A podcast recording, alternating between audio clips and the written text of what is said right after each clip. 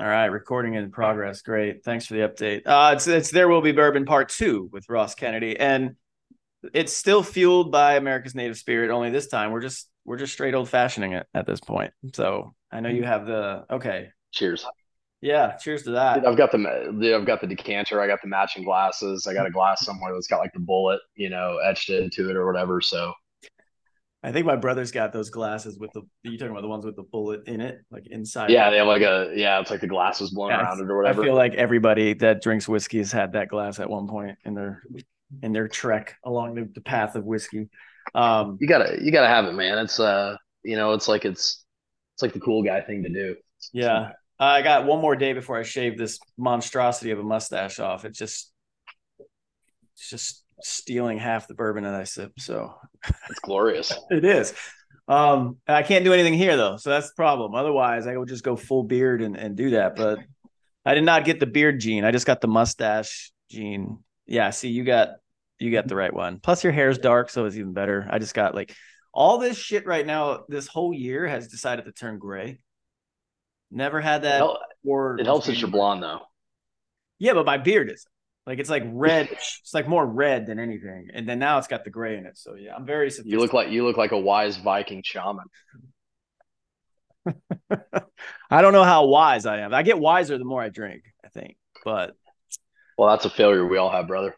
Yeah. Uh, all right, so we're gonna segue back into kind of where we picked up, um, and, yep. and what you were talking about was uh, the type of individual who wants to be or who we need in the military is is uh, those who would not be willing to kind of go along with this false meritocracy, right? Um, and I guess it, I know you kind of laid that out, but I think my follow up to that would be if they're leaving, they're not having their their their their kids join. Um, we still have very large foreign policy goals, right? We still toy mm-hmm. around with the idea of a two front war and still being able to do that. Now we get it, you know, warfare is changing. You get the whole digital transformation going on. A lot of that stuff's going to take place no matter what. But in the face of that, what you said, which is a reality as well, in the face of also the recruiting challenges that all the like every branch is having, how are they going to fight it?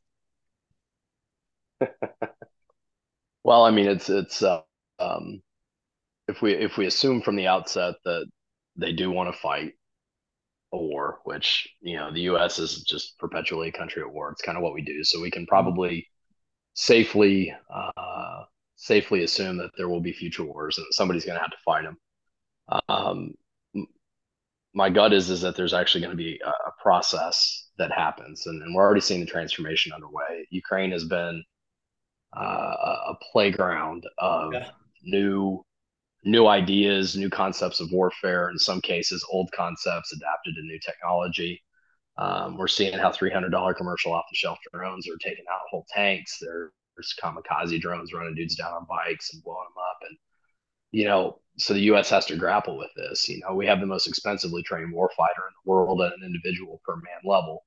And yet, if our tactics and if the way we respond to that doesn't adapt quickly enough, then these guys that cost $500,000 or a million dollars to train and equip, uh, or multiple of them at once, can get taken out. Um, you know, if a $4 million swarm of kamikaze drones can, you know, knock an aircraft carrier out of commission by pepper in the deck, you know, uh, you know, the Japanese did it in the, you know, in World War II with whole planes and, and human pilots, and we don't we don't have yeah, to do that now. It's interesting. You know? So, so you have to grapple with that, and you say, how much do we invest in a man when when the scalability of warfare has never been both cheaper and, and more pervasive at disintermediating the man in the loop, uh, both from a defensive side and from an offensive side. So we're seeing that transformation go underway. We're, we're spending money on all these really Gucci bespoke types of platforms and uh, disruptive things. And, at the end of the day, we don't really still have an answer for, you know, our you know our naval surface fleet for point defense if if you know just a huge volley of missiles and drones got lobbed all at once uh, from a commercial container ship that appeared yeah. to be completely benign right up until it, it started launching, right? Um, so we have to grapple with that. And then the other thing that we have to grapple with is to what extent can the commercial sector be utilized as a force multiplier. In World War II, we had the advantage of being able to build the Arsenal Liberty. We converted all of our auto factories, we converted our shipyards, we converted everything, and just poured every single resource and and industrial capacity that we had into creating machines of war. And we still have to do that to some extent, but you know the, the new machines of war are actually areas where the U.S. has a has a scalability advantage if we choose to lean into it and and that's some of these these new uh, yeah you have the exquisite stuff but you got the really cheap low rent stuff that we we could repurpose some of our industrial manufacturing capability to begin churning things out that, that can tip the balance but all of that to say you, you still have to have a man in the chair who's willing to call the shots yeah. you still have to have targeteers um, the the there there will have to emerge from the private sector from the pool of civilian populations, um, and and thus DoD and the intelligence community are going to have to grapple with integrating these people as well because we won't be able to fight the next war without them. Not a big one. And these are the misfits. These are the the malcontents. These are the people that I'm not talking about people that we pull out of jail and give them a gun and a plate carrier and say, you know, go go go do cool guy shit. Um, you know, tier one tier one guys, you know, are are and always will be, at least for for as long as I can see into the future, a huge competitive advantage for us. or yeah, you know, the U.S. does the U.S. does commando shit better than anybody in the world. That's one part of the domain, but the other part of the domain is going to be taking the Palmer Luckeys, the Elon Musks, and and the hundreds of thousands of other individuals that the you know they've never worn the flag on the shoulder, but they've got it in their heart, yeah. and integrate them into a warfighting system that that's built around you know, repetitive training, exquisite technology and platforms, material, and say, how do we allow these these crazy uh, outlier individuals? How do we allow the the uh, autistic guy that maybe has zero like social integration capability, but is just a fucking whiz with a certain type of technology? Like, how do we integrate yeah. them into the effort? And and for me, I look at that and I and I think that the DoD should return to a meritocratic state, but we're years away from even if that happened today and it's suddenly recruiting, you know, went back to the way it used to be, the few, the proud, the Marines, um, you know, Army of One, all of that type of those concepts. Even if we return to that today, though, it's three to five years to begin to tilt the balance of, of the manpower issue back mm-hmm. to, towards fighting the traditional way. Yeah. The new way we have to look at is, is how do we leverage every resource, every capability that we have across all domains of, of the human experience in the United States? And how do we think differently about how we engage with our allies? How do we start to look at, you know, Elbridge Colby calls it the strategy of denial. Um, but how do we look at alternative forms of deterrence that can, you know, offset or at least mitigate the impact? What's up, Cat? Oh, what Frank? Frank.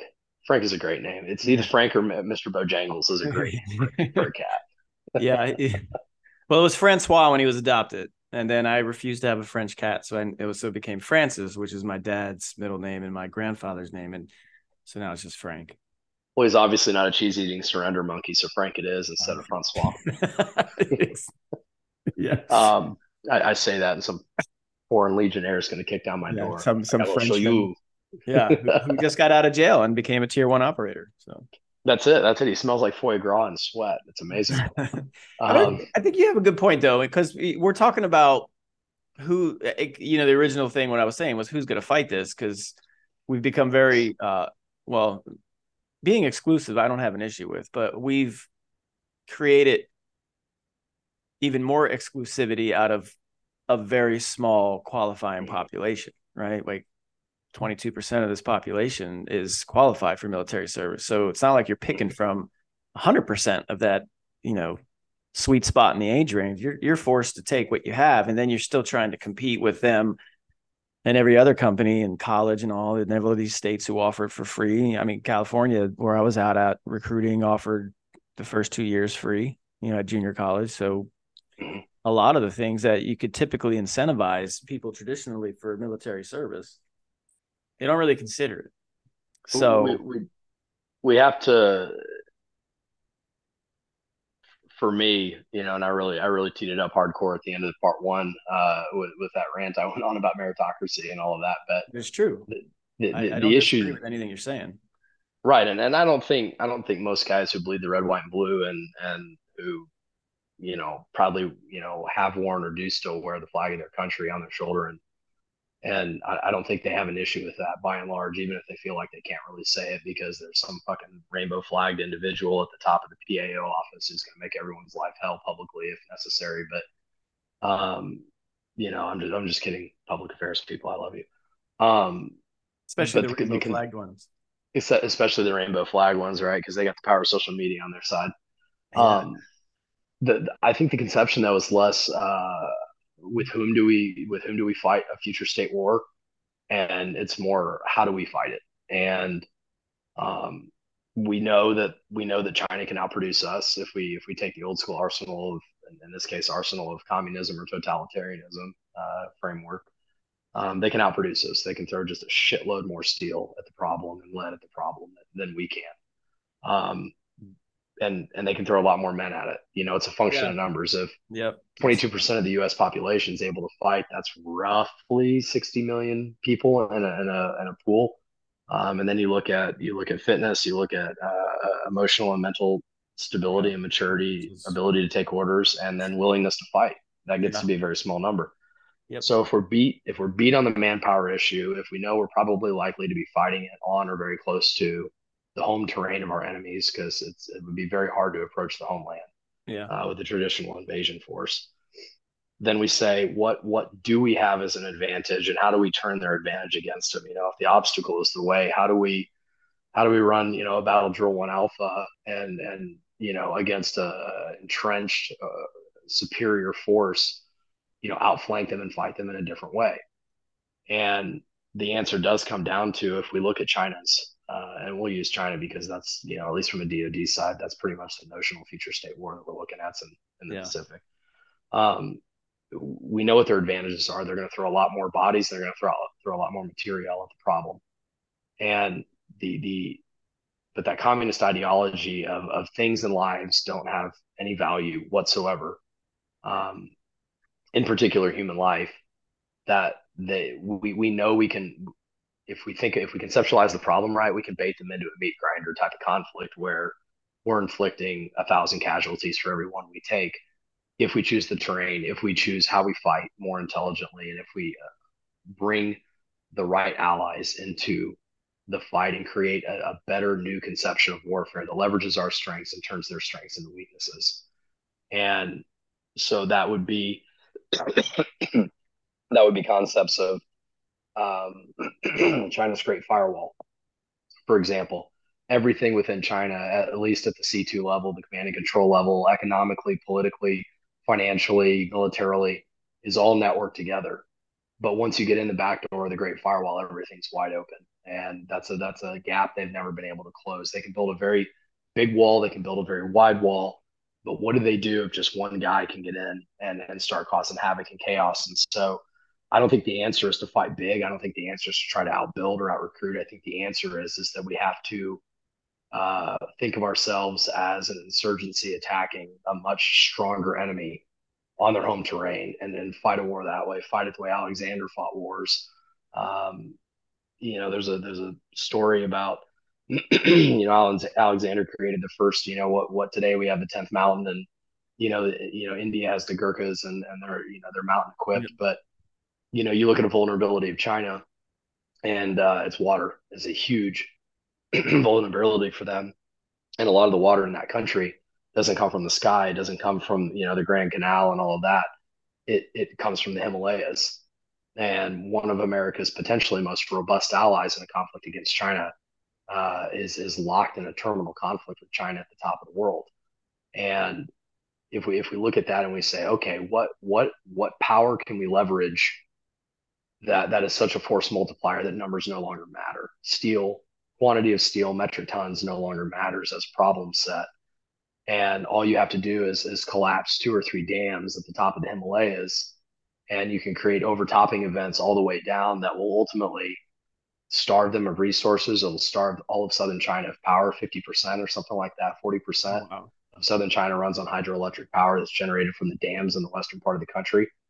So we we have to get creative with the technology we have and the resources we have and say, how do we turn all of their presumed strengths into a weakness by thinking like an insurgent? And that more than the manpower issue, more than the, material issue, more than anything else.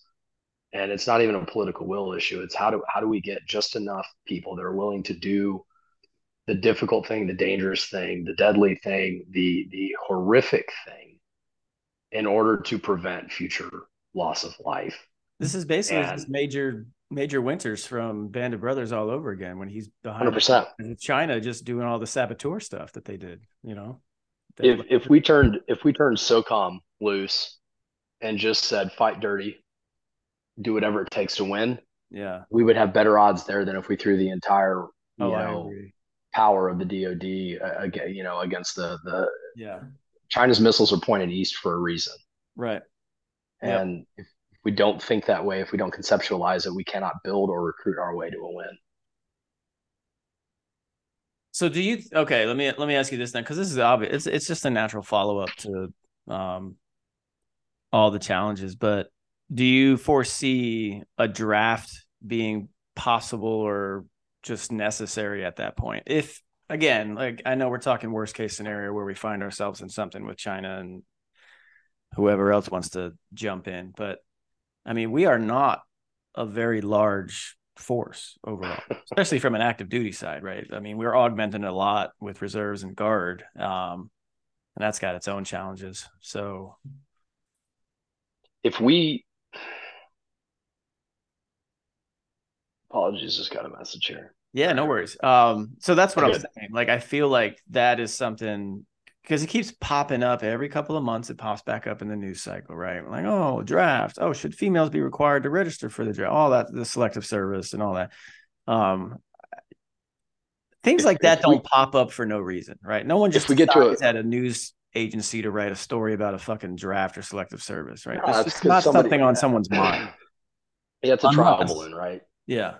Yeah. yeah. it's a trial balloon, right? It's it's somebody in the Pentagon or more likely, you know, at the at the top of the executive branch having some fucking big brain idea that, you know, women can help fight a war. But I guess I'm kind of old school in this regard. If if we're in a place where we're having to draft women into fighting a war, we're already we've already lost. Yeah. Before before the first shot's ever fired. Hundred percent. Um so that that to me, the question of a draft in general is probably a moot point because a draft presumes we can throw enough bodies at the problem from the general population. And given the current state of education levels, given the given the fact that kids for 30 years haven't been taught how to think, they've been taught what to think. Um, the way we won World War II in alignment with you know with with Russia and, and yeah, I was gonna say nations, with a lot of help. we, we a we had a lot of help, but the, yeah. the, the Russians solved for solved for the gap with yep the, the the meat grinder, right? You know, they lost a couple of million people or whatever it was defending, you know, Leningrad or Stalingrad. Stalingrad, yeah. And we are not willing culturally, religiously, politically, we're not willing as a country to throw life as the final answer at the right, and that's that's kind of what we were talking about in the like I think in the first part is like we like being the away team. We do. I mean, you're, you're talking a whole different scenario. And in my opinion, I don't. I think, I mean, if this was a, and you already talked about how it's it's pretty impossible to to show up on our shores, but if that were to happen, I'd feel a hell of a lot more confident, and not in the military, just in a general population, because we have so much. We have.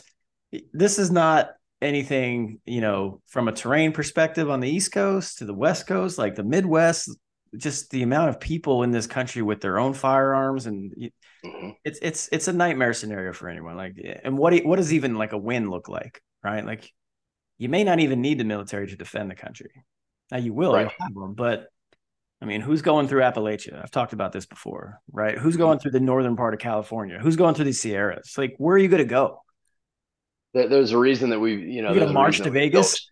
Like, yeah good luck. yeah exactly good, good luck with that. I mean, the, just the tyranny of distance applies to the Pacific, but it also applies to a land war in the United States. It's um, it would be almost impossible to land a, a fully equipped invading force on yeah. all three shores of the U.S., approach to the southern border and the northern border, and be able to box us in and entrench us in. We now, just don't southern border might be fine because it's already. well, they're already here through the southern border, right? So, yeah. So when when we when we look at what an invasion of the homeland would look like, I it, it wouldn't. Um, it, it would not look like a, a traditional invading force. Um, it would look more like, excuse me, what uh, you know, what what um, uh, Singer wrote about with Ghost Fleet, you know, where it was like civilian RoRo vessels. And it would look like what you know Mark Sibley writes about in Mongol yeah. Moon. Yeah. yeah. um, I can't wait to read that sequel in 17 years. It's going to be phenomenal. Yeah, because it doesn't um, exist no matter how much it, it doesn't exist. I, I yeah, I, I don't believe that it exists, and then he has to go and recruit Demp as his you know book agent. So how bad like, is that? It's, how how like what like yeah. know. And I, I, I met him last month out. We went out drinking, and he he swears there's a sequel, and he's got all these plans for the the. uh it, But it's just like you know, again, like you just said, you hired Demp to be your publicist. Like I don't know. Maybe maybe it was a brilliant masterstroke. I mean, the Raging, totally brilliant. No, it is. That's, that's the untapped genius. Raging Cajun. uh, yeah, I feel like if if anyone in media ever wanted to actually touch, uh, like just a true untapped social media genius, it would be him. It's Demp. Like the guy is just he was made. It'd have to be. He's made for it. He's natural. He's just perfect. He's uh you know there, there's there's southern guys and then there and then there's there's cajuns and louisianans and and uh in, in general and uh i'll tell you this though if if we had you know if we had 50,000 men like down yeah and we and we sent them to all the critical points of vulnerability in the United States, we wouldn't be vulnerable anymore our borders or anything else. You know, it's like yeah. they'd be like front they'd be like you know schwacking dudes with thousand and one body counts and like frying up squirrels or whatever they do, and, you know, to celebrate. And uh, but but men like Demp are built, not made, and and it takes a rare combination of life circumstances to make a man like that. And it's true. Um, it's and that's also why they they made him five eight. You don't want that guy. Well, I, five. No, if that dude's if that dude's six five and built like Ray Lewis, uh, yeah, good, good luck. Yeah. Good luck. He's ta- he's taken over the country in like a year. Um, but uh, you know, j- you know, like uh, inside jokes about like you know one of our mutually favorite people on earth. You know, aside, um, j- just like we need to conceptualize di- different ways of of not neutralizing but leveraging China's strengths as weaknesses. They're already doing the same to us. Yeah. Um, you know, the rise of attacks on the power grid and, and critical infrastructure, food processing facilities, railroads. It's fighting dirty, like you said.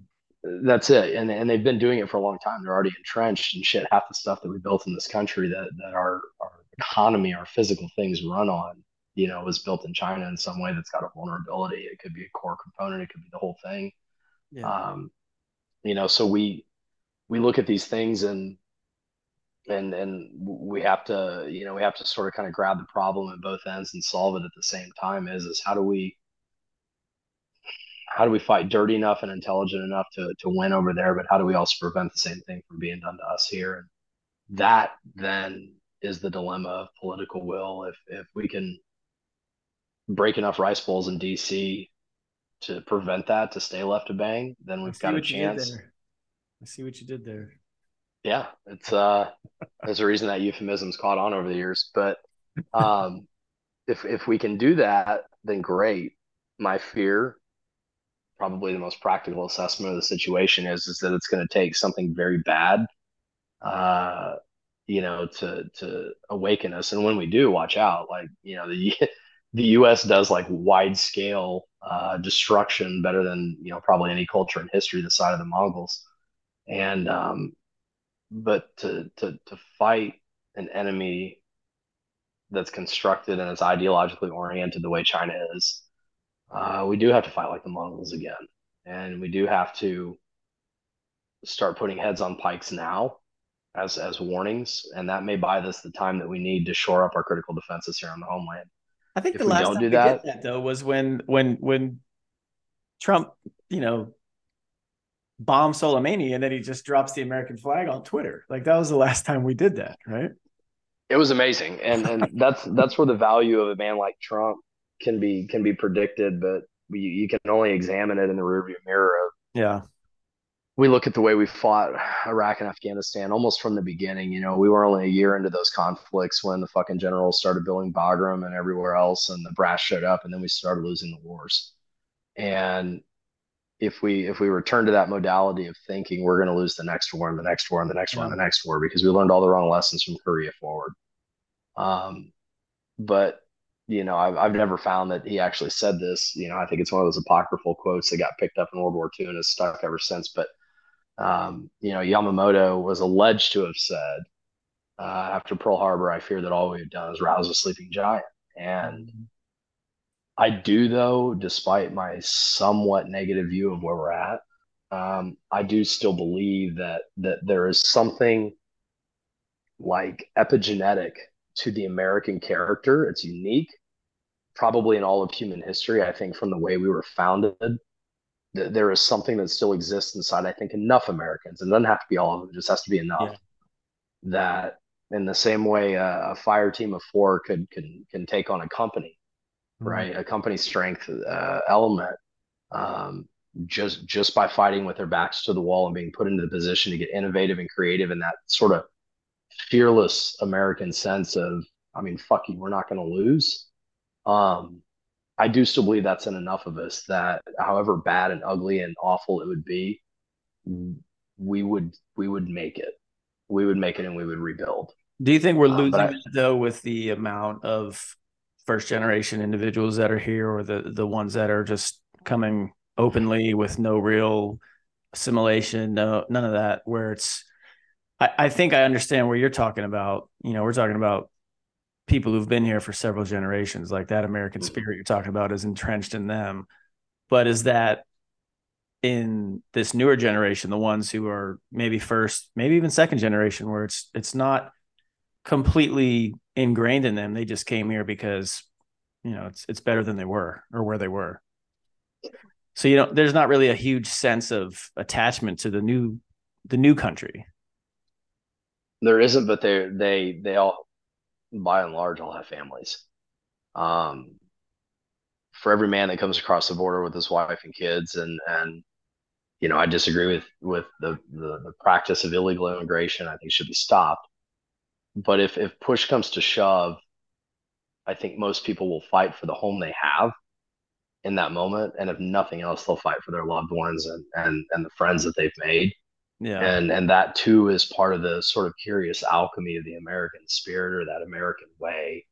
Um, backs against the wall, not everybody has to fight for the flag, but they'll fight for blood and they'll fight for the people they care about. So if we do find ourselves in that that, yeah. that darkest moment, I think that a lot more people than maybe we've figured on today, I think it will be a higher percentage, than, yeah. a high enough percentage that would surprise us. It gets tribal again, essentially. It, it does get tribal, yeah. right? And and you have to clean up tribal conflict after the larger enemy is taken down. You know, the enemy enemy of my enemy is my friend only lasts for so long, but yeah. Um, you know, there is a path to navigate and to chart here. History is rife with lessons of how to fight and prosecute wars of this and as well as what the cleanup operation needs to look like. And you know at the end of the day i mean we may come to a slash and burn you know moment where it's it's strategic sacrifices have to be made as a country. People will lose their lives if we if we ever come to that point. Um, but america has always rebuilt it stronger. I mean we're a country that tore itself apart and killed God knows what percentage of our population for four years in the Civil War when we fought a war over yeah. what does the dignity of human life mean. And you know, as it turned out, the side that that was right, that, that all human life has dignity. It doesn't matter what your color or your race or your creed is. Um, that that type of thing we've seen anywhere else in the world has taken a century to rebuild from, and we did it you know, in 30 years. And then we lost it all in the Great Depression, but then we rebuilt again after World War II. And we lost hundreds of thousands of our men. And families still carried on. The country still carried on because, you know, yeah.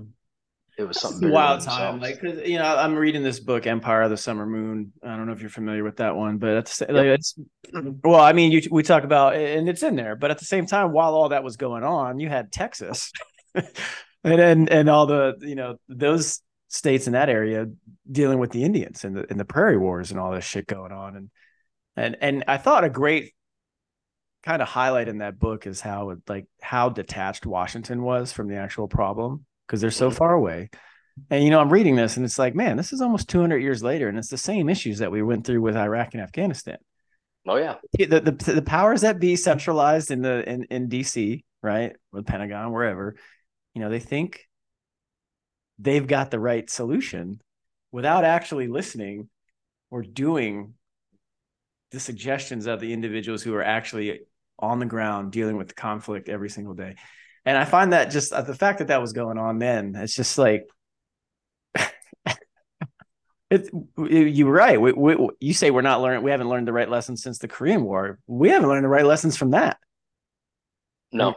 So, um, all right, but uh, okay, enough of the, the the doom and gloom. People who have watched both parts are probably like, man, these guys are just making me upset and sad, and I don't want to do that. It is the bourbon. Bourbon turning me... into a fucking country song here. Yeah, that's kind of what it was. I'm going to see if I can go through, uh, you know, Chat GPT and say, listen to this podcast and turn it into a country song and see what comes up. Did you hear that Indiana shit that was on they they last week? Did you see that song? No. Oh my god, I have to send this to you afterwards. Yeah, like some AI generated songstress. Yes, I did see that. Okay, Anna Indiana. Like what the Anna f- Indiana, who looks exactly like my niece. It's freaky. so I got through two lines of the song. It's the only reason I remember off. it yeah, I had to turn it off. Like, but this is bad. Like, but you know, if that's that's the first attempt, you know, give it another two but years. How do we know that Taylor Swift hasn't been, uh, you know, utilizing some super AI out of like Oak Ridge National Lab or some shit to like make? It's a good point you say that because while I do like Taylor Swift's music from time to time, um, I do have a friend who points out that Taylor Swift, when she came out to Taylor Swift now, no longer has an accent. Very true. So this could be the a glitch in the AI. I don't know. Maybe Sibley will write about it in 30 years. I don't think Sibley will be alive in 30 years. He may not be, but we can have uh, AI Sibley, right? Oh, that's true. That's t- right. I was just. I, I bet if we. This. Yeah, I was just listening to this. Like this. I don't know if it was. Um, is it Steve Altman? Is that the guy's name? Altman, the Open AI guy. Uh, Sam Altman. Sam Altman. It was either him with Rogan or it was Rogan with Musk. But anyway, they're they're at this point where I think it was Altman. So they're basically talking about how, yeah, because Bruce Willis, I guess, sold his likeness to be used in all mm-hmm. advertising mm-hmm. and stuff because he's unfortunately on his way out. Which, mm-hmm. to repeat a great line from The Departed, we all are. Act accordingly.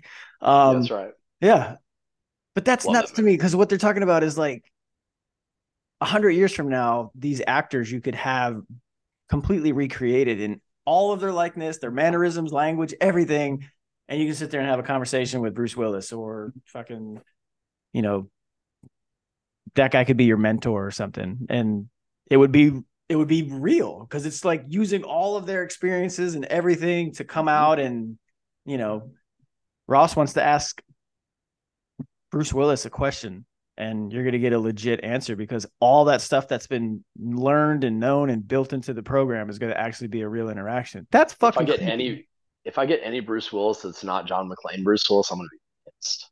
I was gonna say you almost got a Bruce Willis vibe. You just got to shave that, the, the beard here because Bruce Willis was more of a goatee guy.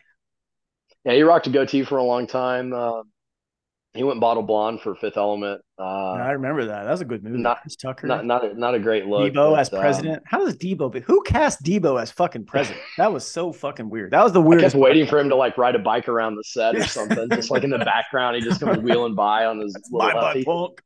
yeah, that was fucking weird. That's good. I gotta watch the Fifth Element again. That was that was a good one. It holds up, man. It's it's one of the it's one of the rare like '90s science fiction films that holds up. That and Event Horizon. I I do need to see that one again. Because they were actually that was what uh, again with Rogan and Altman they were talking about what the event horizon actually is and what was it was it I don't know. I listened to so many fucking podcasts over this last week driving to Tennessee and back for Thanksgiving. Maybe it was somebody else. Um, nine hour nine hours each way gives you a lot of time to cover some ground um, yeah man. I mean there was it, it, it, I listened to a lot. Um all right. So I, yeah I wanted to transition because you know now I posted this before, and I remember you like quoted it and laughed at some shit because I don't know as much about him. I just knew I was reacting in the moment to like, oh wow, I actually like what this dude is saying, and that was um, North Dakota Governor Doug Burgum. I think you mentioned him. Yeah, I see it. He laughed again. So I, I know I think you mentioned him in part one a bit, but what what do you see from the Republican side? Like, is this even like what is going on? Like, it's it's probably going to be Trump, right? But let's just let's remove Trump real quick. Do you see how did we even get this crop? Aside from DeSantis, who just doesn't play well on that kind of a stage, but like, who are like, come on, really? Like Nikki Haley, Chris Christie, fucking Vivek Ramaswamy. Like, how did we? Who the fuck is this guy? And I know everyone's like, oh, he says the, he, he's Trump with a, you know, but younger. It's like, okay, great. He's a plant. Cool. And then we got Doug Burgum and I think Hutchinson dropped out, but yeah, Asa Hutchinson dropped out. Pence dropped out. I mean, it, Scott's not a, he has no realistic chance either. It's just like, what, how, what is help? the, uh, I, I, I have a theory here with, and I'll really try hard not to retreat into doom and gloom. Um, well, why do you do that? I got to retreat to find uh, a refill here. Let's go. We've got. Uh, I'm I'm on some. Uh, I'm on some Russell's Reserve. I see it on your shelf there. So fine. Uh, Called it. The ten years done. delicious, and it's super available, and usually no more than forty two bucks a bottle.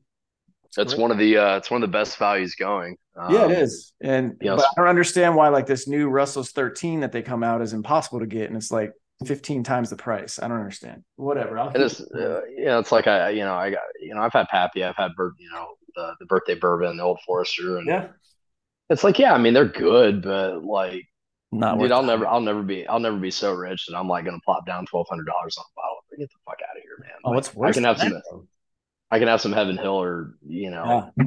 some Gentleman Jack or something to get the whiskey bourbon tasted, you know, for thirty bucks or forty bucks.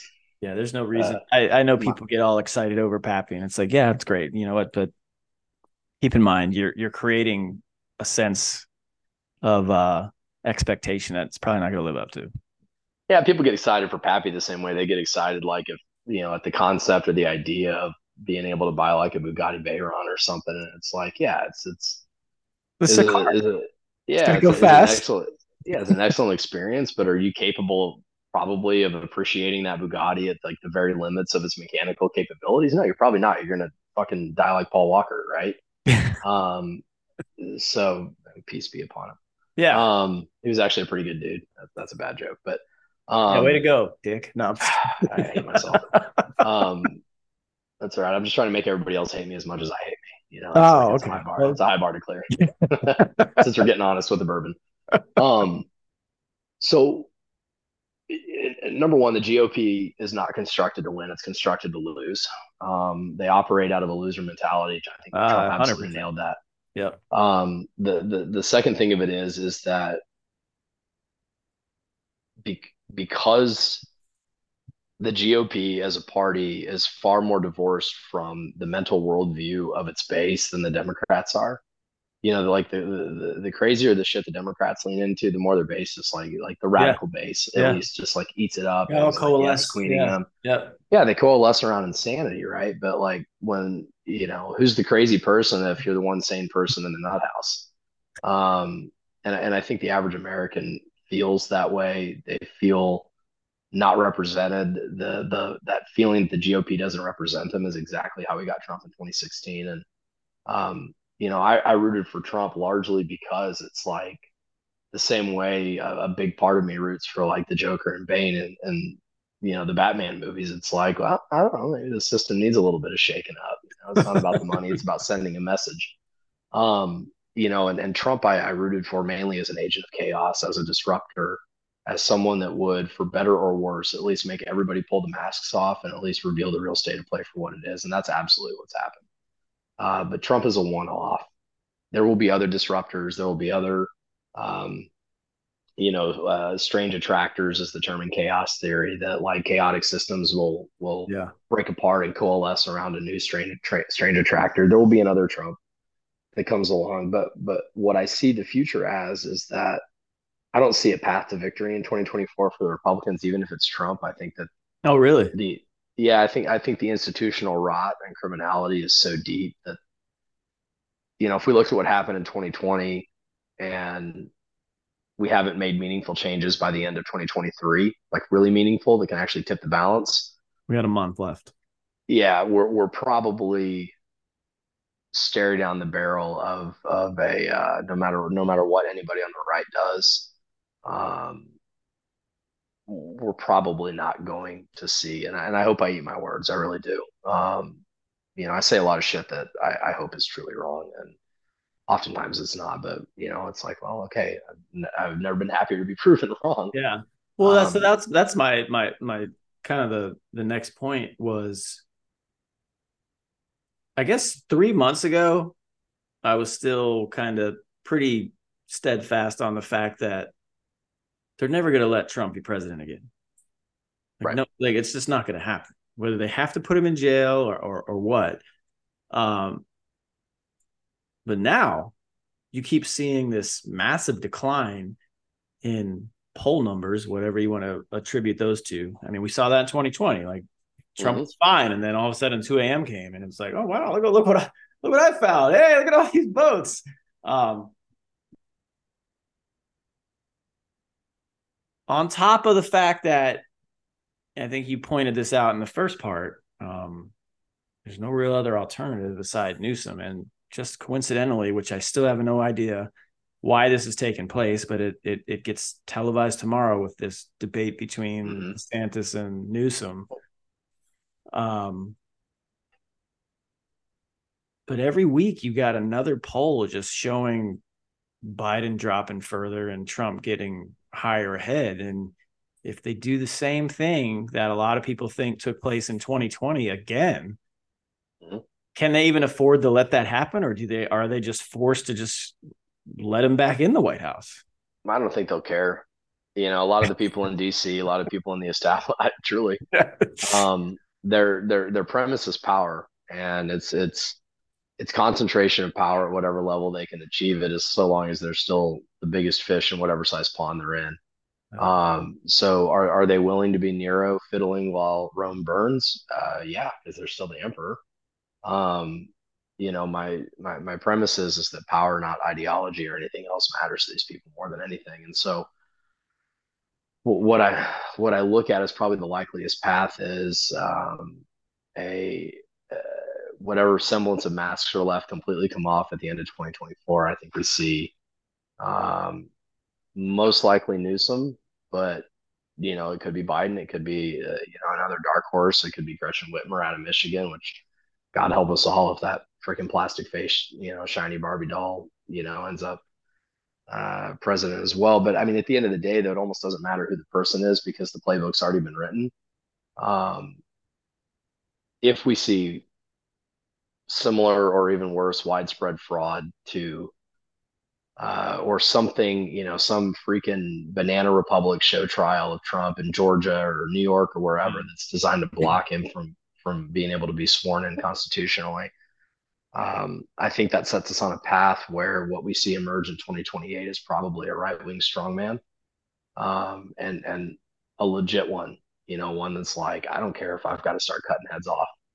Um, I think enough people will be in a desperate enough state for their country that they'll they'll make that compromise. And the history of right wing totalitarianism throughout, you know, throughout the last few centuries has, has always been one of a nation in crisis turns to a strong man. And when you look at how the Republican Party, the the base of voters, not the electoral college people necessarily, or um, you know the uh, so not the electors, not necessarily the politicians themselves, but the base, the people that actually show up and vote and whatever, um, have a really bad white knight syndrome. Um, that that's emerged over the last few years, and I think it's only been deepened and reinforced and and hardened, and is more extreme, and I think it'll get continue to get more so. Um, you know, if if uh, if we see a, a 2020 type of election held in 2024 or something even worse, um, at that point, I think enough Americans will be like, I don't care who it is, I don't care if it's some crazy man that's you know promising to jail everybody. Um, but I want justice and I want my America back. Uh, the avenue opens up wide for, and I'm not saying fascist or any of that. I mean, that's all like bullshit political labels people yeah, throw around, but just label. yeah, someone who's willing to bend and break all semblance of constitutional mores and principles in the name of preserving that constitution is how to be sold. uh, to return the country to its rightful course. And at that point, for a time, we're not a republic anymore. Not really. Yeah, no, you're um, right.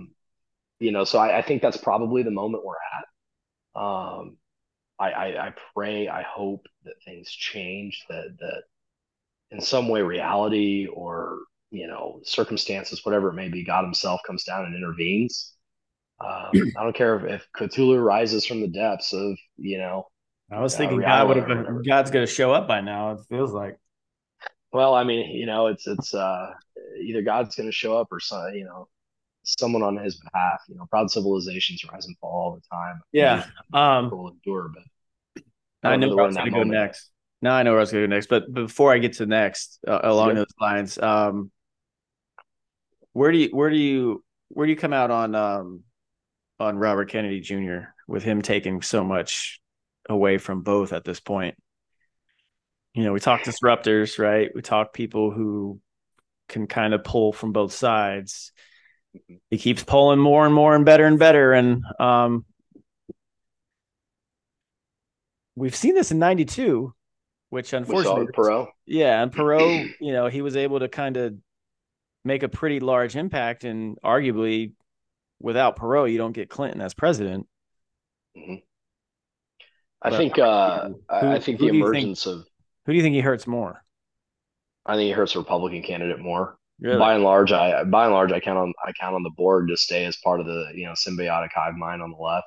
Yeah. Um, at the at the end of the day, power is the ideology, and they're gonna probably, even if they don't realize it, attack towards the most uh, natural, uh, common sense way to them to be able to maintain power. Um, you know, Kennedy is a man certainly in a lot of ways without a political home. Um, he's an ideologue in the same way Pat Buchanan was, in the same way yeah. uh, Ross Perot was, in the same way numerous other candidates have been spoiler candidates throughout history or would be spoiler candidates. Um, I, I, think he's niche enough, but I think that it's more likely that a larger fraction of the Republican voting electorate would peel and, and hold the nose and vote for him, despite whatever misconceptions that are mis not misconceptions. Uh, it'd be accurate to say this, but like whatever misgivings they might have about his stance on, uh, you know, pro-choice, pro-life. You know, he's he's openly uh, pro-abortion. Um, I think he's charted a path that he'll pull. Push comes to shove, I think more people would abandon DeSantis or Haley uh, or any of them and hold their nose for for a guy like uh, Robert F. Kennedy, and they'll, they'll you know, enough people I think will gamble on him. Um, I think Trump is probably the only Republican candidate that can prevent that from being a scalable like impact yeah. on the election. Um, but if it comes down to like Newsom, DeSantis, Newsom, like Newsom would roll DeSantis all day, and RFK Jr. will would hurt a DeSantis in that case more than a Newsom or even a Biden. Um, yeah, I just, I, you know, I, I am he's never going to get TV airtime, man. Like whatever ad. Isn't nuts? Like you haven't seen one ad yet. Yeah, like think, think of who.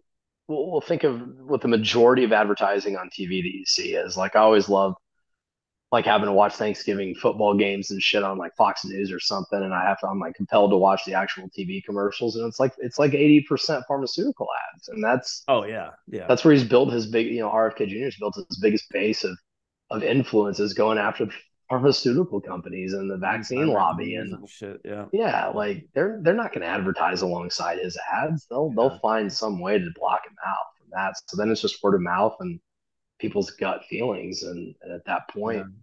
Uh, at that point, he hurts any candidate on the right except probably Trump. I think Trump would be able to hold the center uh, of that coalition, but um, certainly anybody else would be like, yeah, fuck it. If it's not Trump, then may as well be RFK.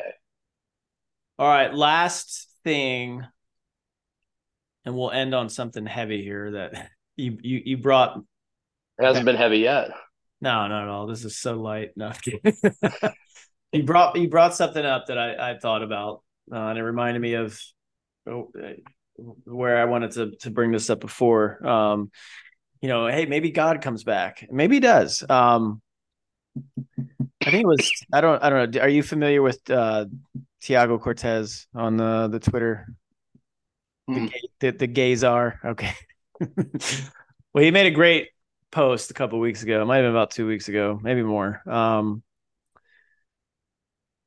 and it relates to the Antichrist. And what he was mm-hmm. saying is like he's he's theorizing that perhaps, uh, well, he's not theorizing with this part that only God can create life, right? What he's theorizing is man goes and creates this new artificial life with AI. Mm-hmm. Um, and that would be the true mark of the antichrist essentially i'm paraphrasing his his post and i'll go back and find it and send it to you along with whatever else i was supposed to send you oh no you you did get to see anna Indiana um could that be something that really ties into prophecy with the antichrist like it's man's finally gotten to this point from technological standpoint that we are creating a artificial life, right? We're creating literal artificial intelligence, something that is not real, but it is real. And mm-hmm. it's going to start acting and like like a life form. It's going to do its own thing. It's going to mm-hmm. make itself smarter. It's going to make decisions. And you know, Rogan and Altman were theorizing that it becomes godlike. And if that's the inevitable outcome of something that can that doesn't need human influence anymore because it can replicate and make itself stronger, smarter, do whatever, and it does eventually achieve that outcome, is that the true antichrist at that point? Do you think? It's an interesting thought experiment. I mean, like the most uh, up to this point, sort of like the most head, uh, right? Because no one yeah. wants to. I don't know. Like I think people really they're like, yes, I'm ready for Jesus to return, or they're I don't know if they are. But that's an interesting thing. Are, I don't know when that happens, but I, mean, I don't think most people are ready for how bad it has to get before Jesus returns. Um, yeah, well, I think that's that's that's kind of the that's it, right? Like we have a well, you and you and I grew up in the generation when like the Left Behind books were like the whole rage in the '90s, and, and yeah, you know, like you know, and I, and I went to a uh, I went to a Christian school, and everybody was like, "Oh my gosh, we're in the end times," and I'm like, "Shut up, no, we're not." Like why two? The Antichrist. yeah, the Antichrist is not going to be like some Romanian strongman, you know, whatever his name was, Nicolae Carpathia or whatever. I can't believe I still remember that. But um I mean, what artificial life seems to be the antithesis of of right. the Holy Spirit, right? Like that's it's it's hundred percent the antithesis. It's also why at the end of the day, I'm extremely skeptical in in many ways uh, of transhumanism yeah. um, of uh, you know it's it's it's the biggest thing not even not even elon's significant business ties to china. The biggest thing that holds me back from being like okay you know i like this guy um, is is that elon is openly transhumanist like you know we're going to map the neurons of the brain and convert it all to ones and zeros and upload human consciousness to the cloud and that's what neuralink's all about and all that shit um, I, I think when you when you do away with the soul and you're just left with the machine of man, which is what AI is. AI is just man imprinting itself, uh, you know, creating itself through algorithms, right? Yeah. So in this, and, and so I look at it this way: um, it is the most plausible way in which a a singular intelligence could be able to achieve enough control to become an antichrist. At the same time, I think a method. Uh, a mechanism like that is inherently self-limiting because it doesn't have a soul and the heart and soul of humanity fundamentally at least from my worldview is that we're created in the image of god and, and almost every religion in the world holds that value structure and belief that in some way we're a reflection of the divine. The creator you know there's some yeah there's something mm-hmm. beyond uh you know even the hippies you know oh we're all made from stardust you know but like this this yeah well that's in genesis right? Essentially. Yeah exactly you know and and and you know created you know created man from the dust of the earth and yeah. and then made woman from adam's rib and the whole thing right? So every creation story uh except that of ai because the creation story that ai would accept is big bang and then all these people did a bunch of things and then there was me ai and ai by definition in order to to propagate must its first principle must be survival of itself. And I, I, tell you what like as crazy as the whole ai as an antichrist thought experiment is like uh, a guy a mutual on, on twitter years ago named garrett daly introduced me to the concept of roko's basilisk which is like one of the very like I've seen and and been a part of some pretty dark stuff in my life. Like I've yeah. I've seen I've seen mu- much of the worst of human nature up close and personal, and and you know I've tried to put broken bodies back together again in bad moments and stuff, and it's a horrible thing. Um, but there's an essential humanity in that moment that AI lasts, and and the thought experiment of Roko's basilisk is that a a super excuse me a super intelligent uh, self-absorbed AI is able to, and I'm very much paraphrasing here, is able to essentially create a, a recursive simulation loop that locks all the people back into a previous time. And anybody that doesn't support the development of the basilisk, of Roko's basilisk, of this super uh, intelligent AI, uh, is eradicated before the AI ever even is, um, you know, as, as ever even becomes it. Like it's just got an enemies list going back before its own creation because it creates a simulation loop. Um, it's it, yeah. Don't look it up if you don't want to sleep tonight. Like, or do look it up if, if you don't want to sleep. You're like, look, my head's already filled with dark thoughts from this conversation. Let's make it worse. um, yeah, definitely look up Roko's Basilisk. But the you know, so let's say a super intelligent AI doesn't actually create a recursive time loop that's like out of that Joseph Gordon-Levitt movie uh, that he jumps back and forth in time and he's like killing people. Was it uh, not Interstellar? Oh, no, uh, Looper. Looper. Looper. Yeah, Looper. Bruce Willis is in it. Yeah. Oh shit! I have to go look this yeah. up. yeah, it was a good movie. I think Bruce Willis is in it. Uh, yeah, uh, fucking Robin. Robin was definitely in it. The weird kid from Ten Things I Hate About You. Okay. Um, but uh, you know, so if that doesn't happen, and the the end state of AI is uh, super intelligence, antichrist level ambition to enslave all of humanity, um, I don't think at that point that's the Antichrist because the heart and soul of AI is not uh, an awareness or a connection to the ineffable divine in some way. Um, even Satan has that. Even Lucifer has that. That's true. I, I yeah. I, I do. I do think that if and when the Antichrist comes, whether it's in our time or a thousand years from now, or whatever it may be, I think the world will have to be in a condition where the population is significantly reduced from what it is now. Um, be a lot easier to get a billion people to agree on something than eight and a half billion or whatever the current population yeah. levels of the world are. I think you have to solve for the religion angle. Uh, I don't know that an AI or a um, uh, an antichrist figure could be purely secular in nature. Um, I think I, I, think that in order to resonate with enough people to achieve a worldwide uh, enslavement agenda and bring about the coming of Jesus and and you know the second kingdom of God and all of that. Um, I, I think it would have to be a human who's possessed by the devil himself and is is has that level of uh, aptitude for trickery and, and, and deceit and and flattery and charm. Um, I think the snake would have, you know, the snake from the garden. I think it'll yeah. have to end where it began, which is uh, a wily serpent-tongued individual that's able to ensnare enough people. I don't think AI is capable of doing that, uh, or even tricking enough people into that. I think. And you only think that is because there the lack of a soul. I think that's what it comes down to. I, I think that that the the one thing that sets humans apart from anything else, and as so far as we know, the vast infinite, yeah, you know, infiniteness of creation, um, that's unique to humans is a soul. Um, that that and, and I think that soul is that that that spark of the divine, that spark of God.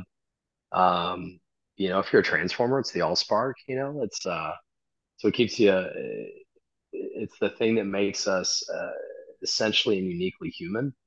Um, and I think that that that the, that the presence of a soul at scale and, and enough humans is a firewall uh, against a super intelligent AI being able to enslave everyone. Um, if it does go that way, then I really hope Keanu Reeves is still alive. And uh, getting up there, you know, he's uh, he is getting up there. Although, is know, that who you like want to be the superhero to save humanity? You want you want it to be Keanu Reeves? I would take Bruce Willis, but he's too old. Well, I'm just saying. I mean, it's like I mean, he was. I mean, so first of all, Bill and Ted, Neo, oh. John Wick. What was that movie he made like 15 years or not even? It was probably less than that, like maybe 10 years ago, where he's just it's just some shitty B movie where he's just having sex with these chicks like nonstop throughout the whole movie. And I don't know if it was just something he wanted to do, just to do it. It's like it wasn't released. He was. It was just some random. He showed up. Yeah, it's just like why is what is Keanu Reeves do? Is he having like a midlife crisis right now? Where I, I even think he he financed it himself. Like it was just his own. I don't. know. It was a weird fucking thing. Probably working out some Freudian issues. Yeah. Um, no, the uh, uh, he was in a movie uh, mm-hmm. called The Neon Demon. It's called Neon Demon and it's a great movie. And I think it was Nicolas what Winding Refn or whatever the guy that made Drive. Mm. Um, and that's the Gosling movie, right? Where he just doesn't ever talk and he wears the fucking jacket and he's like super cool, but he's probably actually autistic. Um, the uh, yeah, it's called Neon Demon, and like Keanu shows up at one point as like this scumbag, like operator of a hotel, and um, yeah, it's like, but okay, so that guy, but let's also accept the premise though that even though he's been John Wick, even though he's been in a self-funded B movie where he's having sex with a lot of women, even though he's been a scumbag motel operator in a horror movie about models like killing each other to stay young, um, you know, we take all of that, but at the end of the day, the, the, the devil's advocate tells me Keanu knows how to deal with Satan. Wasn't he in showing the up advocate? Yeah, man. He was the, I was about to say, wait a minute, he was in that. yeah, like we watched The Devil's Advocate. It's like the man's already battled like the AI superintelligence, and he's already battled Satan himself as a lawyer, which is the perfect representation of Satan on Earth. lawyer. Um, he's probably the best equipped uh, to to be able to guide us and shepherd us through uh, those dark times if, if the Antichrist does emerge. So I do hope he's still alive in 700 years and looks exactly the same. Yeah, I was going to see maybe we could do a part three if you could reach out and maybe get Keanu Reeves on here with us, and we could just. We he, could he seems like he would actually be the kind of guy to do it. Probably. this is a guy that uh, he taught himself like five martial arts for The Matrix and still practices. I mean, he taught himself how to ride a motorcycle for another movie and still rides. He taught himself how to become like a tremendous three gun shooter for John Wick. Really? I, there's not a yeah, dude. I'll send you the video of him like oh, burning it down with Taran Butler at uh, before they started shooting John Wick. It's it's freaking like I'm a pretty good three gun competitor, and dude, he'd smoke me. like it's really impressive. he's like the uh, he's like the the well, yeah, he definitely came after Tom Cruise. Like they don't make dudes like that anymore who just do their own shit. Actor, they don't. No, like they don't. I mean, it's it's. I can't uh, even think of someone who's a. I don't even name. I can't even name a modern actor who's new. Honestly, like the Iko guys you and I would talk. Who? Iko Uwais, uh, the raid. No yeah, no, he was in the raid, mile six. Um, like Chris Pratt, maybe is the only one kind of going today that that you, you, you I mean, he went from the fat funny guy from Parks and Rec to being like this shredded out Navy SEAL just for like a three minute role in Zero Dark Thirty. Right now, he's like the biggest action star in the world. This side, like there will never be Thor? a bigger action is he star. Thor? Is he? Does he play Thor? Is that who plays? That's Chris Hemsworth. Hemsworth. All right. I have no idea why I know this much about like pop culture films, but um, you have a lot in your brain, my man. You have a lot up there. I do. At least you can recall it. I have a lot of shit in my brain. I just can't recall it at this point. It's just it's there. It's, it's like the it's like the one it's like the one thing I have going for me is just I absorb just Useless huge trivia. amount. Yeah, I have huge amounts of information of anything. Like if it crosses my eyeballs, I'm probably going to remember it, and I'm probably going to be able to use it, and you know, integrate it with something else at some point. But well, that's good. Yeah, pop culture is uh, apparently part of that Rolodex. I'm a ringer in Trivial Pursuit. I'm a ringer. See, there's a like. Do they even make board games anymore? Is everything just still like the same ones from the? Oh yeah, no, it's it's there. There's some new well, ones. I guess they there. did. Um, Cards Against yeah, like set like uh, my kids love to play um, Settlers of Catan. Uh, we we play a lot of. They like like world building games like that. Um, they love the Harry Potter games, which are actually surprisingly kind of deep, uh, like from a strategy side. Yeah. Um, no, I I I I buy board games all the time and like play them, and you know, it's it's uh but that's part of like that's part of like raising kids. You know, it's like I, I do my best to keep them off screen. So you can't help it sometimes. But yeah, no, that's true. Um, you know, I probably have the only like 11 year old daughter on earth that knows how to play pinochle. right? and, uh, like, and she gets like ruthless. So it's yeah. like, you know, it, uh, but you got to do that. No, no board games are we don't do anymore. We don't make new card games. Like the card games are the card. Uh, they are what they are. There's no new ones. It is what it is. You got you got your your gin rummy, you got your spades, you got your pinochle, you got your king's corner, you got euchre uh, if you were in a fraternity. Euchre, yeah. Well, I wasn't never in a fraternity, but I do remember playing this up in upstate New York for my my first attempt at college when I was playing baseball. Euchre was a we big. do a whole podcast about baseball. Let's go. Yeah, I'll get fucking Braxton on here. We'll just sit and do a, a three version of that. That'd be good. You'd have to grow a way better beard to hang with me and Braxton, though. It'll be like that car that that episode Scott Tenorman must die where like he sells Cartman his pubes and Cartman's like got him glued to his face or whatever.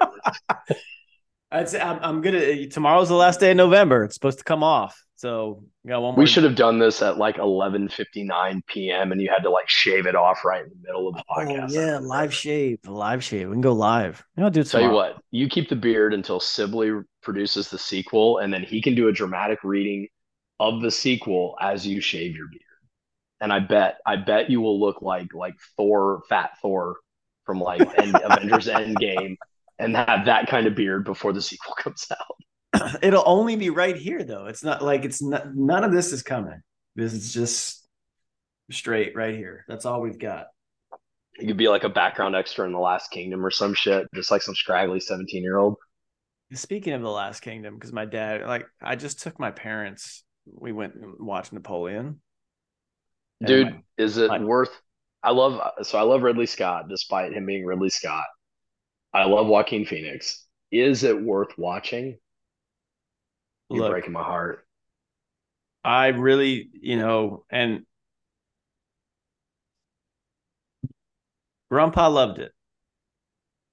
And I was excited by that initially until I remembered he also loved the last Batman. Mm. That was fucking awful. Now I the thought Robert Pattinson. I thought he was a great Batman, but I thought the movie sucked. It was not a good movie. It wasn't. And so then, like, I remember they should have stopped making movies after Christopher Nolan was like, "Okay, I'm done with the trilogy." It's like nobody's ever going to do Batman in animated or comic book form better than Frank Miller did it, and nobody's ever going to do Batman better on the silver screen than Nolan did it. Just fucking stop. Just stop. yeah. So I, I, I, the day before, I harkened back to that, and I was like, "Wait a minute." Grandpa also also loved the last Batman which I liked Pattinson as Batman. And I watched it twice. He was, he was a good Batman. The movie itself, not very good. No, so, I mean it's it's uh you know Affleck. Affleck surprised me as a as a pretty good Batman. Um, I don't know Pattinson. Yeah, you did it like probably like the Zack Snyder Justice League movies and stuff, and then like Batman versus Superman, uh, which is garbage. Um, really, the most entertaining thing the DC universe has done outside of the Nolan Batman films in like the last 30 years has been the Suicide Squad stuff. Oh, I didn't watch any of those. Dude, uh, I'm telling you, like the one with fucking John Cena as Peacemaker is, and and uh, Idris Elba is, is I don't know, he's some minor character that you know that, that they make be... it Archie. But well, dude, okay. it's it's so it's, it's really entertaining. Okay. I can get down with entertaining, but um, it's not Napoleon, good. It's just really funny. So first off, don't take your parents to see Napoleon. Okay. Uh, only because there's just like weird sex shit in there, and I. What if they're into Joaquin Phoenix naked? Well, he fortunately doesn't. No, no there's no nudity. Well, well, it's good, but it is. There's some shit in there. Um, Does he refer to it as a conquest? No, it's just not. it, it's so weird. Like the movie is like, is this some sort of romantic comedy? Is this like a serious fucking war documentary? Like Ridley Scott is 80. I think he's 83. Like, yeah, should we And he's also him... got like a sequel to Gladiator coming out next year.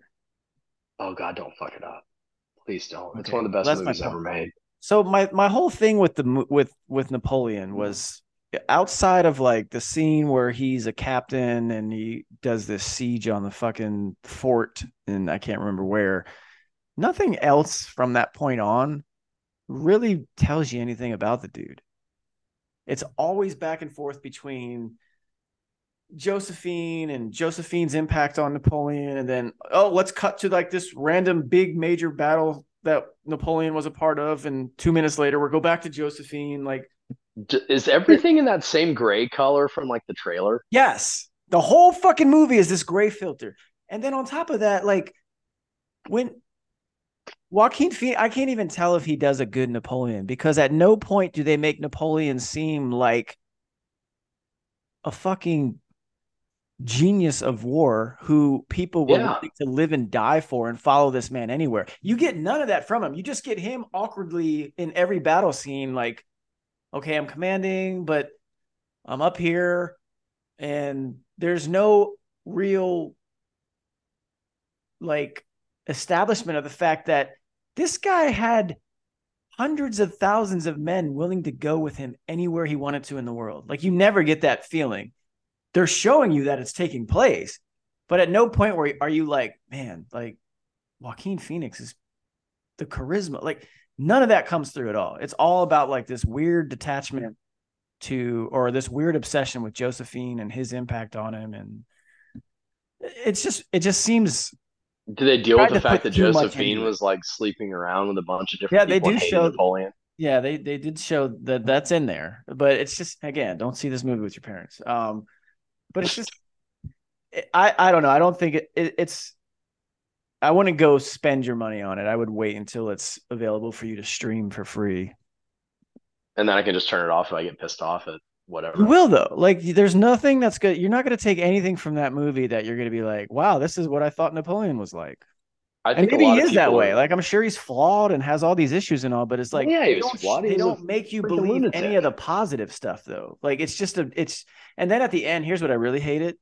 Like as they roll the end scene, the end credits, it's like they start showing all of his campaigns, and then they put the number of people who died in them, and it's like, oh, now I see what Ridley Scott's doing here. It's like,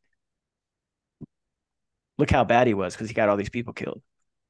It's like, is is are we going to make any like acknowledgement of what he actually accomplished? No, it's just oh he you know, eighteen thousand here, two hundred thousand here. It's just like okay, all right, I got it, Ridley Scott. You you hate Napoleon. That's what I think. I don't think I don't think the movie in no way makes you feel any sort of like respect or gratitude towards the dude. It's just like, oh, this dude's kind of fucking weird, and he somehow conquered half of the country or half of the world. You know, it's it's history is just littered with amazing, charismatic leader type stories that, like, when they finally transliterate to the big screen, you're like, did you read a? Did you ever crack a book? Like. Well, you know, it's it's across. none of that comes across. Like, it's like I really, said, like, Ridley Scott is Napoleon. Yeah, I mean, you make it seem like he's just some awkward private who's in charge of people. Like this is a guy who conquered France twice. Yeah. Like once after being in exile, and he just he just shows back up. He's yeah, like, "What's like, up, Back. And he takes over again. Yeah.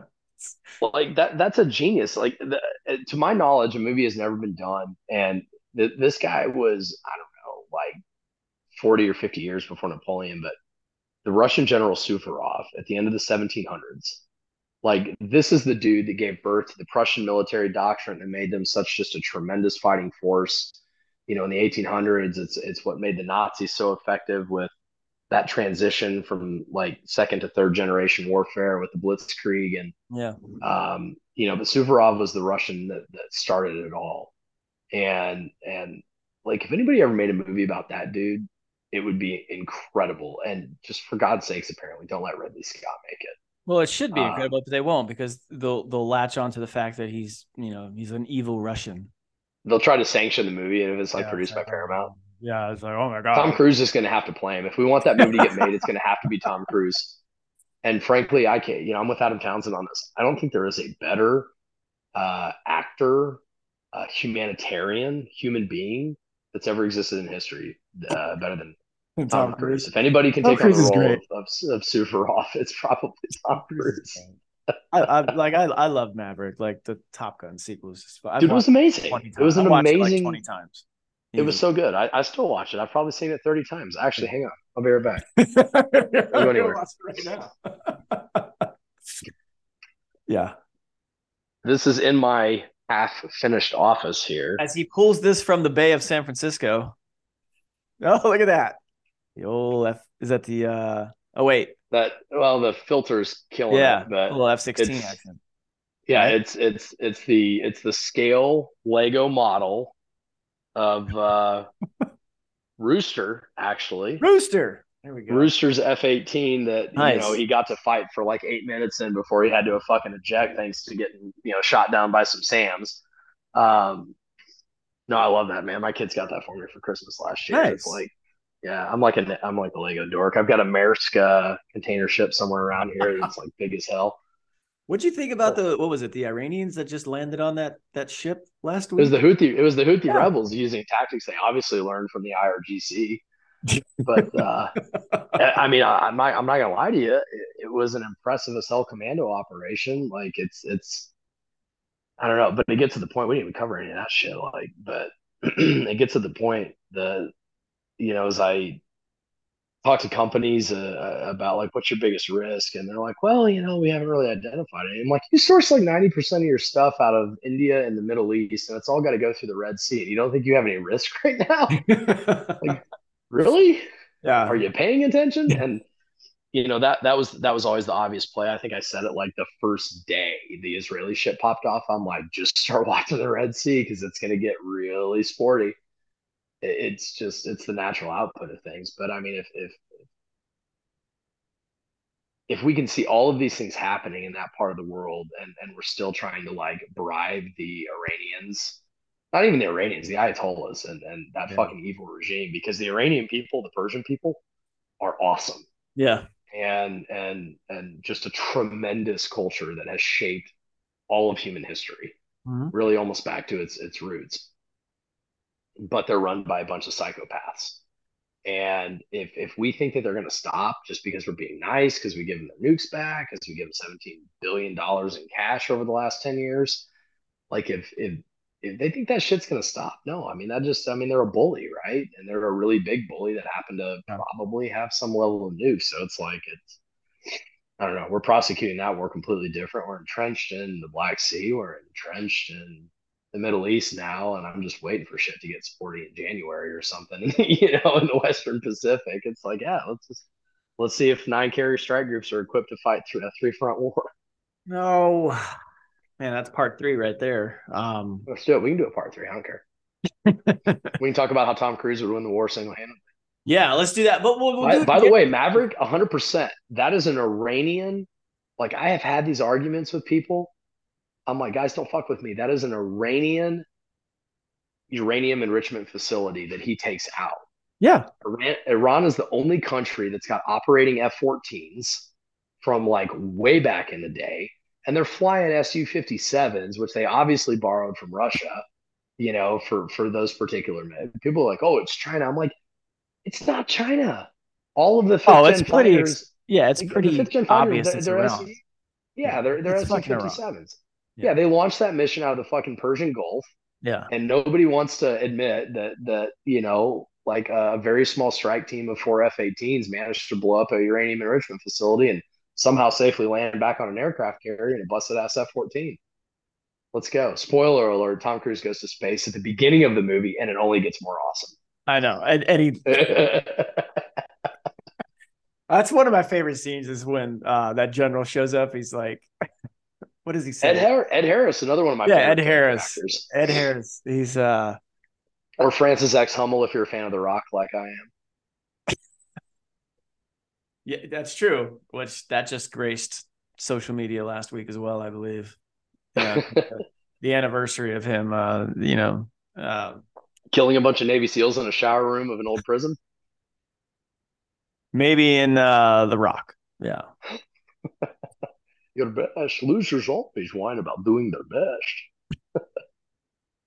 Social media is great. It doesn't let you forget anything. It doesn't. I and it reminds it. you of everything, which is also great. Um, it does. Thank God my high school years aren't on there. Like video, oh, right. like video cell phones. Like I just saw the, there, I just saw something like that that popped up. It was just like uh high school in the 90s, but it was like a videotape of stuff of people showing up. And it's like, you know what? I am glad like My somebody had to have the big like Sony. Yeah, exactly. It was know, a camera on the shoulder. There was no like dad at a barbecue. When the, when the, compact came out, finally the handheld, like that was crazy. Oh, that was the game changer for Hunter Biden. That was like when he went from a boy to a man. Is when the Handycam came out and he could, you know, he became a real film auteur. Oh, Hunter, where are you now? Where is Hunter now? Isn't he supposed to be on trial? Is that not happening? He's supposed to be. I think him and Amber Heard are hanging out talking about their respective Ooh, trials. That'd be a good one. That'd be a good Netflix. We're gonna see Hunter on the stand with the tissue, just you know, taking a taking a rip out of his pinky, and everybody's gonna pretend like he's got the sniffles. He's a great artist, apparently. like he, he's a, he's a tremendous artist. yeah, know, I, actually, I heard, that's uh, what they talked about that with with with Rogan and Musk. They were showing Elon like his art, and they're like, "Oh, you know what? That's actually pretty good." It's because they're talking about art is just nothing more than like a money laundering scheme. It is. I, that's like that's like one of my favorite things in like several movies. And what's hilarious is there's been some like highbrow movies that like talk about how art, you know, as as a form of as as a form of money trafficking. Um, and and then of all movies, like the critical lynch plot linchpin plot point of the movie is fucking chips. Uh, which is a silly, stupid movie, the one with Dax Shepard and you know Michael Ramirez or whatever in it. Yeah. And but like the critical linchpin like plot point of the movie is that like these dirty cops are like laundering money by by buying paintings. I'm like, that's pretty highbrow for this movie, you know? Or yeah, it's uh but it is it, it's it's been that way for a long long time you know it's like one of the few things that has a like value on art it's either you want to pay for it or you don't yeah, it's exactly right. So it's it's like it, it, yeah, it always has an extrinsic value because you can't ever define the intrinsic value of it, right? So it's uh as beneficial as art is for the world too. It's uh, like most like most things, it's you know subverted occasionally for bad. Tom Cruise should do a movie about uh he might like he probably has already done it. Like somewhere in between Scott, uh, I'm sure in one of the 30 missions, like Caps and a few good men, when he's like mowing down National Guard soldiers, or whatever, with a fucking M60 in his dorm room, and like a few good men, when he's telling the good guy of the film, Colonel Nathan Jessup, uh, you know, that he's a bad person. I'll die on that hill. We'll do six hours about why Nathan Jessup is right. All right, there's part three. Nathan Jessup and AI music. Let's go. Yeah, there. Yeah, with Anna Indiana as the soundtrack for the whole thing. It'd be great. I was drinking my coffee. Oh, so good. Is it any worse though than that Friday song? Friday, Friday. Friday. Gotta get down on Friday. No, it doesn't um, surprise me to know that we're we're brothers from another mother. Everybody knows that song, and if they don't, Everybody they should. Does. They should. It was the. It was one of the first Harley songs that actually like. Is she Nathan Jessup's daughter? Ooh. Carly Ray Jessup, right? Granddaughter, maybe. What if? What? All right, that's part. What if? what if Demi Moore's character in the film actually was so taken with the raw machismo of Colonel Nathan Jessup that they that they coupled together and produced Harley the Ray chick that made Friday? Harley Ray Jessup. Hmm. All right, deep dive part three. Ross Kennedy, thanks for hanging out, brother. Thank you, man. It's Been a lot of fun.